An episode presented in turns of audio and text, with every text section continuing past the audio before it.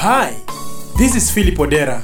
I'm excited to bring you Dramatic Swahili Audio Bible. Neno lako ni taa ya miguu yangu na mwanga wa njia yangu. Many thanks for tuning in. Matendo ya Mitume sura ya pili. Hata ilipotimia siku ya Pentekoste, walikuwako wote mahali pamoja. Kukaja ghafula toka mbinguni uvumi kama uvumi wa upepo wa nguvu ukienda kasi, ukaijaza nyumba yote waliokuwa wameketi. Kukawatokea ndimi zilizogawanyikana kama ndimi za moto uliowakilia kila mmoja wao. Wote wakajazwa Roho Mtakatifu, wakaanza kusema kwa lugha nyingi kama Roho alivyowajalia kutamka. Na walikuwako Yerusalemu Wayahudi wakikaa, watu wataua, watu wa kila taifa chini ya mbingu. Basi sauti hii iliposikiwa, makutano walikutanika, wakashikwa na fadhaa, kwa kuwa kila mmoja aliwasikia wakisema kwa lugha yake mwenyewe. Wakashangaa wote, wakastaajabu, wakaambiana, Tazama, hawa wote wasemao si wa Galilaya? Imekuwaje basi sisi kusikia kila mtu lugha yetu tuliyozaliwa nayo? Warparthi na Wamedi na Waelami nao wakawa Mesopotamia, Uyahudi na Kapadokia, Pondo na Asia, Frigia na Pamfilia, Misri na pande za Libya karibu na Kirene, na wageni watokao Rumi, Wayahudi na waongofu, Wakrete na Waarabu, tunawasikia hao wakisema kwa lugha zetu matendo makuu ya Mungu. wakashangaa wote, wakaingiwa na shaka, wakaambiana. Maana yake ni nini mambo haya? Wengine walidhiaki wakisema, wamelewa kwa mvinyo mpya. Lakini Petro akasimama pamoja na wale kumi na moja, akapaza sauti yake akawaambia, enyi watu wa Uyahudi na ninyi nyote mkao Yerusalemu, lijueni jambo hili, mukalisikize maneno yangu.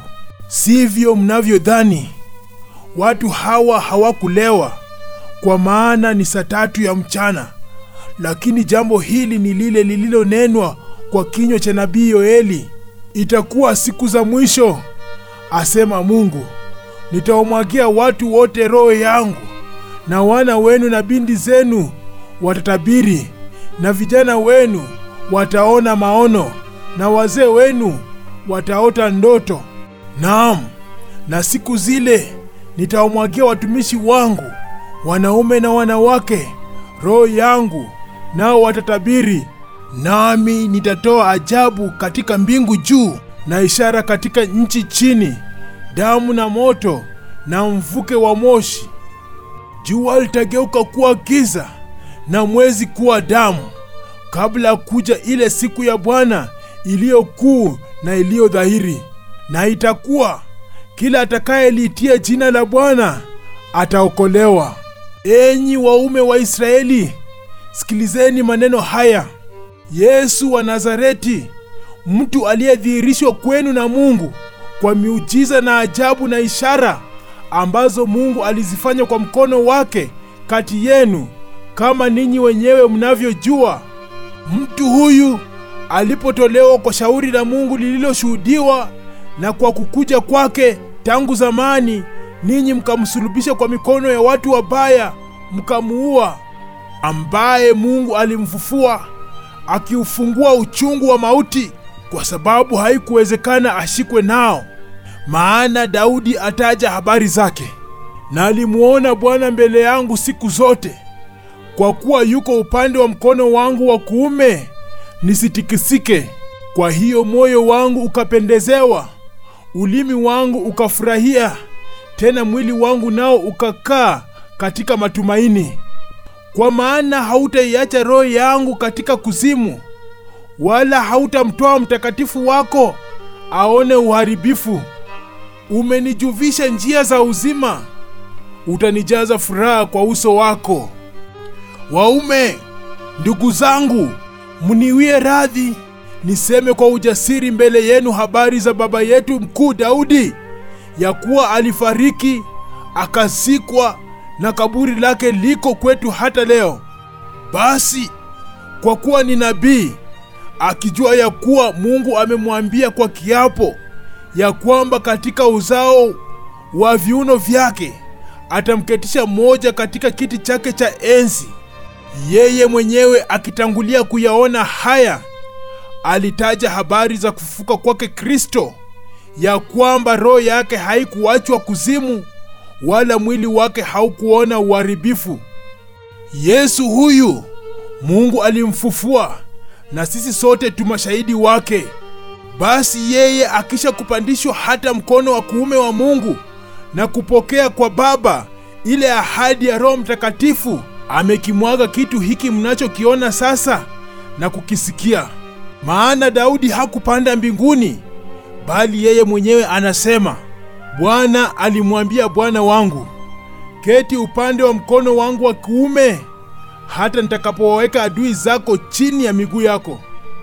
Basi nyumba yote ya Israeli na wajue yakini ya kwamba Mungu amemfanya Yesu huyu muliyemsulubisha kuwa Bwana na Kristo.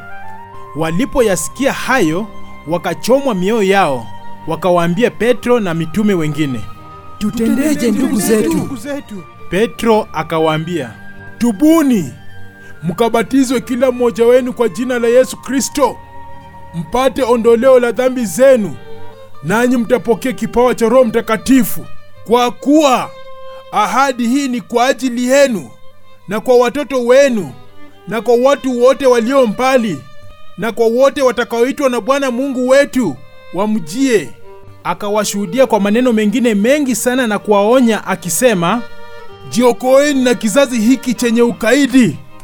Nao walipolipokea neno lake wakabatizwa, na siku ile wakaongezeka watu wapata elfu tatu.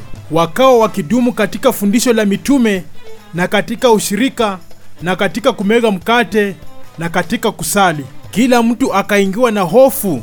Ajabu nyingi na ishara zikafanywa na mitume, na wote waliomwamini walikuwa mahali pamoja na kuwa na vitu vyote shirika, wakiuza mali zao na vitu vyao walivyokuwa navyo na kuwagawia watu wote kama kila mtu alivyokuwa na haja.